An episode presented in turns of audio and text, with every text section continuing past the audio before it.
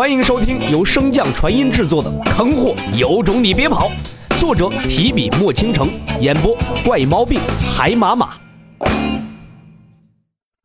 第四章，雄远楼王爷坑儿。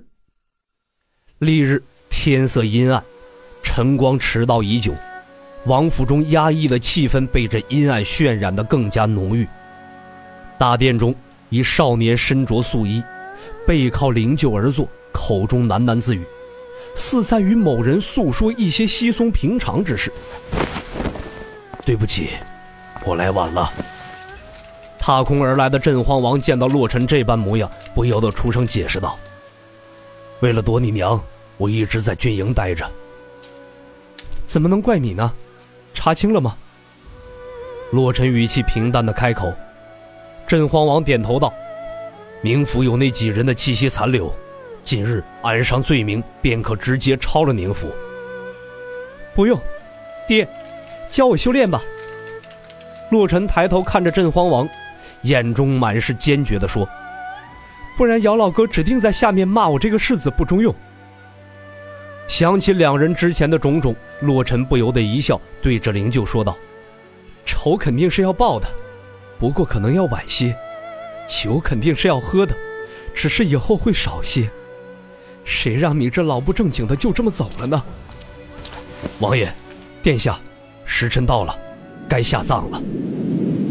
阴暗的天色笼罩下，让人分不清白昼与黑夜，时间流逝得更加悄然无息。晚饭时，镇荒王姗姗来迟，脸色铁青。媚儿瞥了他一眼道：宫里来人让你干嘛？让晨儿进宫，被我回绝了。随后看向洛尘道：现在外面都在议论你的姓氏，确定不改了？洛尘点头道：如若为难的话，起个绰号也是可以的。镇荒王道：并非如此，我与南宫家早已恩断义绝，只是姓洛。镇荒王略作沉思便道：有人问起，你便说是跟随你娘亲之姓，这便不会有人怀疑了。洛尘愕然，娘亲也姓洛？洛尘突然发现自己与娘亲相处2年，却从未有人喊过她的全名。镇荒王笑道：哈，那倒不是，你娘姓虎，她不是。话音戛然而止，洛尘望去，杀气弥漫，随即道：我饱了，先去书阁了。说罢，迈着小腿快步地奔向前院。夫人，我错了，是我多。洛尘冷不丁地打了个寒战呐，心想：怪不得姓虎啊！书阁又称雄远楼，上下共12楼，藏书10万余。外界传言，王府雄远楼收尽天下武技，书院天道阁处尽世间道法，药谷入世斋藏尽人间医术，入其医者得益终生。此时洛尘正在这众人梦寐以求的雄远楼，拿着一本最普通的修士通史，看得津津有味。书中的前半部分介绍了100年前人族如何一步步打破妖族的统治，并将妖族逼向大荒，自己那便宜老爹如何借助天道战胜黄境的妖渡。有意思的是，这妖渡竟然是妖良的父亲，本该是一门双皇，无限风光，可到头来死的都是很冤枉。书中后半部分则是天行大陆的境界分级，传说中境界共分为9层，又称9重天。下3天淬体境，淬体完成便可开灵根；炼气境，炼气入体可称修士、筑基。中3天破凡，又称知命境，破知命便可定容颜；神将又称结丹境，王境又称元婴境。上3天黄境，又称凡仙境，地境又称金仙境，圣境。看到这里，洛尘才知当日被自己误杀的妖良究竟有多强。便宜老爹刚入王境便是人族第3，却比妖良低了整整一个大境界。等会儿，妖良怪不得起这么个名字，你不凉谁凉啊？老姚的名字不会是姚良吧？真有这个可能。不做他想，洛尘将目光投向书架，淬体一番折腾后，终于在书阁之中找到了数本关于淬体之书，不外乎灵药和兽血为主，辅以相应的功法。将几本书认真的对比后，决定全都试一下，还忍不住为自己这个决定得意呢。我果然是个天才呀！随后拿着书走出了书阁，跑去寻找管家帮忙。路上，洛尘在心中念叨：如今决定修炼，就应该全身心投入，倒是应该找几个细心的女子帮忙处理一些更衣暖床的杂事了。吩咐下去之后，洛尘在屋里等着自己的药浴，有些兴奋又有点紧张。哎呀，第一次会不会痛啊？要把头露出来还是要全进去啊？正在洛尘乱想之时，屋外那便宜老爹的声音响起：傻小子，别自己瞎琢磨，明日我亲自教你修炼，这种草药浸泡得练到哪一年去啊？洛尘急道：那我们今日便开始吧。屋外的镇荒王却是不等他出来，便已经腾空离去了。